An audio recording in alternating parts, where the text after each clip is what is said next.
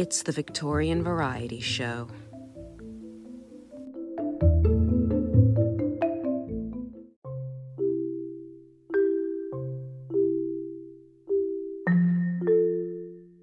His most famous, and possibly apocryphal, mishap involved an operation during which he worked so rapidly that he took off three of his assistant's fingers and, while switching blades, slashed a spectator's coat.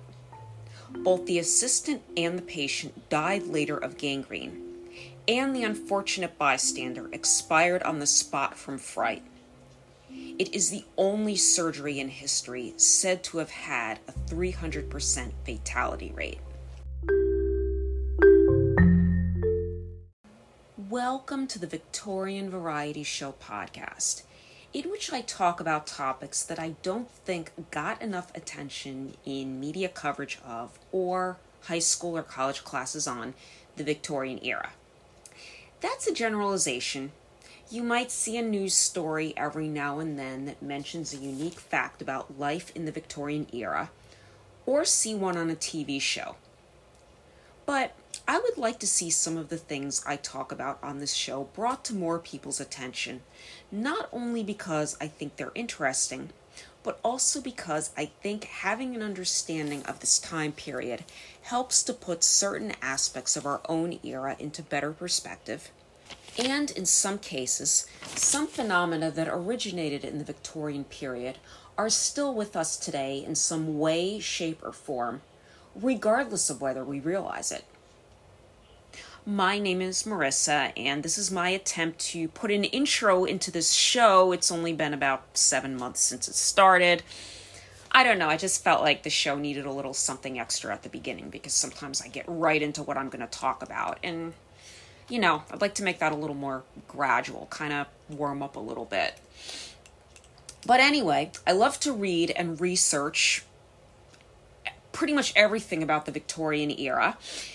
And the quote that I opened the show with today is part of a description of the famed Scottish surgeon Robert Liston that appears in a book that I'm currently reading. The book, which you may have heard of, was written by Dr. Lindsey Fitzharris. I think it came out in 2017. And it's called The Butchering Art Joseph Lister's Quest to Transform the Grisly World of Victorian Medicine. I chose this quote not only because it's, it's an attention grabber, for sure. I mean, come on, a 300% mortality rate? Who even thought such a thing could exist? But also because I think it sets the tone for what I'm going to discuss in this episode Victorian era surgery. Although Liston's operation, and I do want to make clear, Robert Liston, who performed the operation that I spoke about at the beginning of this episode, and Joseph Lister, who is the subject of Fitzharris's book, are two entirely different people. I know their last names sound very similar. Um, I just wanted to just wanted to clarify that up at the top. Although Liston's operation may sound like a tragic debacle or a long lost Monty Python sketch, depending on how you look at something like this, as I just mentioned, Liston was famed in his time. He wasn't viewed as an incompetent disgrace. He didn't lose his license or anything like that. And hopefully, by the end of this episode, you'll have a better understanding of how someone like Liston was so widely respected in his time. And to make that clear, you don't have to agree with that belief, but you can at least have an understanding, I think, of how someone like Liston could be respected. But I also want to say that I intend for this episode to serve as more of an overview of Victorian era surgery because it's a topic that I think I'll want to revisit in a future episode. I can say the same for Fitzharris's book. I've been enjoying it greatly. I'm actually listening to the audiobook version, which is narrated by Ralph Lister, who is an actor whom I believe is a distant relation of the British surgeon Joseph Lister. But I think it's an important book to read if you're interested in learning more about life during the Victorian era. And although I'm going to talk briefly about Joseph Lister later on in this episode, he played such a big role in changing surgical practices for the better that I think he's deserving of his own episode. But today I'm just going to talk about some general practices that were seen among surgeons in the 19th century. And also, I'm going to focus mainly on surgery in the UK during that period because most of the sources I consulted for this episode focused on the UK but I am hoping to talk about surgery in the US and other parts of the world in future episodes. As I originally said in my episode on Victorian era pharmacies a few months ago, there were three types of medical practitioners during the Victorian era. At the top of the hierarchy, because there was a hierarchy when it came to medical practitioners, were physicians, who normally attended prestigious universities, were licensed by the Royal College of Physicians in the UK, and catered to the wealthy. But for the most part, physicians lacked clinical practice and almost never treated a patient's external injuries. At the opposite end of the spectrum were pharmacies, who were also known as chemists and apothecaries, who were usually managed by people who often served as apprentices for a certain period of time and had some practical hospital experience in many cases, but for the most part lacked formal training. Pharmacies filled prescriptions that were written by physicians, but mostly served those who weren't able to afford a physician's services. And as a result, many pharmacies offered limited surgical services, such as maybe setting broken bones, treating wounds, pulling teeth, that type of thing. The third category, surgeons, took the patients whom you might say needed treatment that was too complex for pharmacies and too messy for physicians. In terms of prestige, surgeons ranked below physicians because traditionally surgeons were closely associated with barbers in many parts of the world. In England, this changed somewhat in 1745, when, through an Act of Parliament, surgery was recognized as different from the type of services that are more commonly associated with barbers nowadays. Although, as Cherish or Cheish Merryweather points out in an article called 10 Gruesome and Shocking Facts About Victorian Surgery, Barbers in war times, such as during the Crimean War in the 1850s, were still occasionally recruited to assist on the battlefield. So, if you've ever wondered what those red and white stripes on the pole outside your friendly neighborhood barbershop mean, now you know.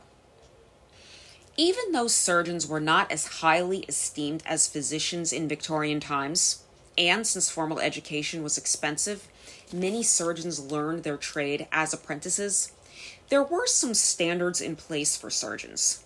According to the Steampunk Tribune, surgeons needed to be licensed, and in 1843, the Royal College of Surgeons created a fellowship.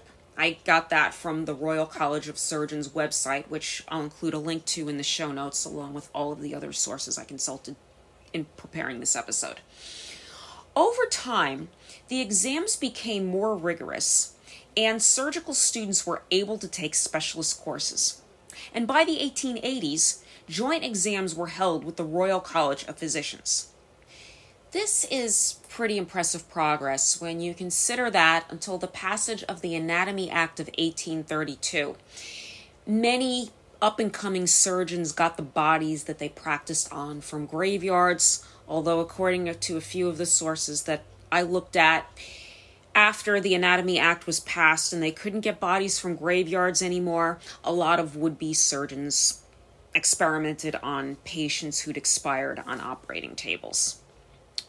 And as we look at these advancements, it is also important to keep in mind some of the predominant attitudes among members of the medical community during the Victorian time, as I'm about to get into. To put it mildly, for a good portion of the Victorian era, the connection between germs and illness was largely unknown.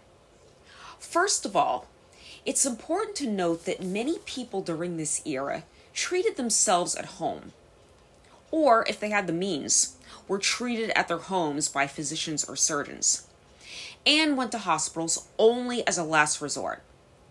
As D.G. Hewitt explains in 19 Unbelievable and Gruesome Facts About 19th Century Surgery, many hospitals during this time were filthy so it was common for people to not make it out of hospitals alive due to infection, whether because they were in overcrowded rooms with other patients suffering from a highly contagious airborne illness, or because the surgeon who operated on them didn't patch them up properly.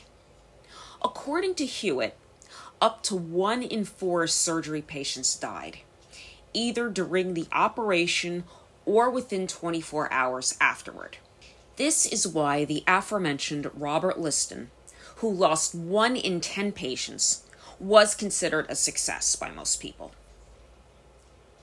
Victorian surgical theaters were no cleaner than hospital rooms. Surgeons not only wore aprons and clothing that were covered in blood and guts, they did so with pride because it showed that they were in demand. According to Hewitt, the surgeon Sir Frederick Treves once said, quote, There was no object in being clean. Indeed, cleanliness was out of place. It was considered to be finicking and affected. An executioner might as well manicure his nails before chopping off a head. End quote. This type of attitude extended to the tools surgeons used. Many of them used their own scalpels and saws. And if you're thinking they generally didn't wash or sterilize them be- between patients, you would be correct. Hewitt adds that surgeons normally would mark a notch on their saws each time they amputated a limb. You know, to keep track. And I probably don't need to say this, but I will anyway.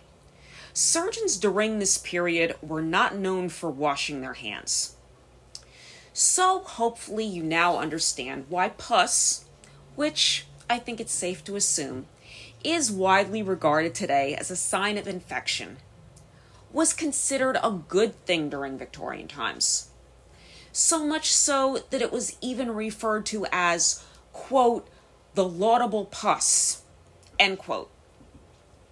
In an interview with Sarah Zhang called The Gruesome Bloody World of Victorian Surgery, Lindsey Fitzharris refers to Victorian era operations as, quote, slow moving executions, end quote, due to the high risk of infection. Of course, many patients never made it that far. Surgeons worked quickly during the Victorian era. Not so much because they were reckless, although an argument could be made that the speed at which they worked led to a lot of unnecessary errors but because they had to. Early on in the Victorian era, patients weren't anesthetized. So, as you might imagine, someone who needed to have a limb amputated probably wanted it done quickly, if not painlessly. This started to change in the 1840s with the introduction of ether and chloroform, both of which proved problematic in their own way. Ether, which was first used in the UK by Robert Liston, not only induced vomiting, but was flammable. And chloroform, which was often administered to women in labor, including Queen Victoria, could paralyze the lungs if too large a dose was administered, and was found to be carcinogenic in the early 20th century. Surgeons also needed to work quickly because, as Hewitt points out, amputations that were performed quickly were easier to patch up, and as a result, the patient would be less likely to bleed to death. One way to stop the blood flow? Hot irons. Still, based on how blood and pus were seen as positive signs, it's easy to imagine that many people during this time associated speed with success, which also contributed to Liston's success. Known as the fastest knife in the West End, According to Goran Blazeski, Liston could reputedly remove a limb in 28 seconds. And the reason this was timed was because he'd say, Time me, gentlemen, at the beginning of every procedure. So now you may be picturing the blood and grime on the clothes and tools of a Victorian surgeon and his assistants, and you may be imagining what the poor patient might be going through lying on the table, either in anticipation of surgery without anesthesia or bleeding out. And you may be thinking that it couldn't have gotten any worse. And you'd be wrong, at least if you're the type of person who values privacy. Because surgeons often performed in front of large crowds, which included not only surgeons eager to assess the work of their peers and medical students hoping to learn a few tricks of the trade, so to speak, but also members of the public, who, as Hewitt notes, often kept their dirty street clothes on as they watched. Although a number of hospitals had theaters with rows that looked very much like something you'd see in a movie theater or community playhouse, these venues could become dangerously crowded for spectators and surgeons alike. So, going back to the operation I talked about at the top, I don't know whether the deceased bystander got too close because it was that crowded inside the operating theater, or because he was so curious about what Liston was doing that he felt the need to watch him as he operated over his shoulder. And also, I want to reiterate that the man died from fear, probably a heart attack, rather than a mortal wound from Liston slashing his coat. But I can easily picture an audience member getting too close and paying a severe price for it. Fortunately, as I've mentioned in previous episodes, the Victorian era was a time when people were questioning the traditions of previous generations and developing an interest in advancement in numerous areas, including science and medicine. One individual who helped to change things for the better was a physician named John Snow, who, in the 1840s and 50s, was extremely critical of the so called miasma theory of disease, the dominant theory at the time, which posited that so called bad air is responsible for diseases like plague and cholera and in 1854 tied a cholera outbreak in London to a local water supply. And, of course, in the surgical community, you had Joseph Lister, who, in the second half of the 19th century, made the connection between germs that were on surgeons' aprons and tools, on operating tables, and just about everywhere else you looked in the hospitals of the time, and the number of patients who were dying. And by incorporating Louis Pasteur's germ theory into his work, started developing antiseptic techniques that, as Fitzharris tells Alexander McNamara in an article called Joseph Lister and the Grim Reality of Victorian Surgery, quote, saved thousands of lives in his own time and continues to save lives today as we now operate with the knowledge that germs exist. End quote. Fitzharris goes on to tell McNamara that Lister did receive a great deal of resistance from the medical community at the time, and that Lister's methods were adopted mainly in the decades that followed. As Fitzharris explains, as difficult as it may be for us, looking back in hindsight, to believe this, Many surgeons of the time didn't want to accept the fact that many of their patients were dying for a reason that was most likely preventable. Again, I do hope to talk more about Lister and Fitzharris's book in an upcoming episode. But I'm going to end this discussion by saying that even though I am really glad antisepsis gained traction in the medical community, and that on the whole, medical procedures are much more sanitary now, the current situation is still far from perfect. And I'm not talking about anything necessarily related to COVID here. Rather, I'm thinking of MRSA, which stands for methicillin resistant Staphylococcus aureus, one strain of which usually affects people in hospitals and nursing homes and such. And I bring that up not to criticize the medical community. In some cases, outbreaks occur because of viruses mutating and factors beyond human control, but rather to emphasize that medicine is a dynamic field And as a result, there will hopefully always be a need for great medical minds like Joseph Lister to make new discoveries for future generations of surgeons to adopt. But anyway, let me know what you think. Email me at the Victorian Variety Show at gmail.com or leave me a voice message at the link in the show notes. You can also follow me on Twitter if you don't already at, at Victorian Variety 1 and you can support the show financially if you'd like at www.buymeacoffee.com slash marissadf13.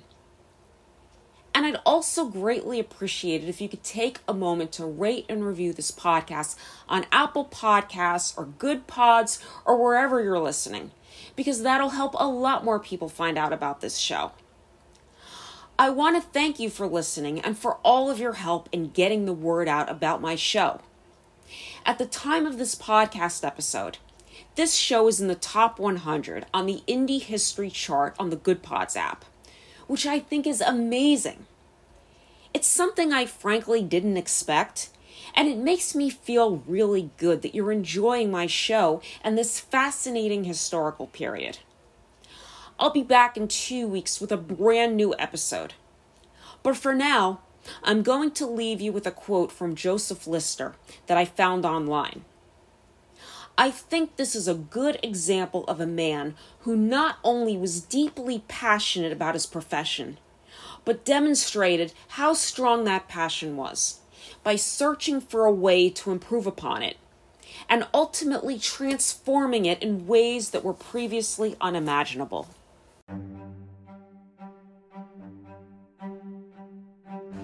If the love of surgery is a proof of a person's being adapted for it, then certainly I am fitted to be a surgeon.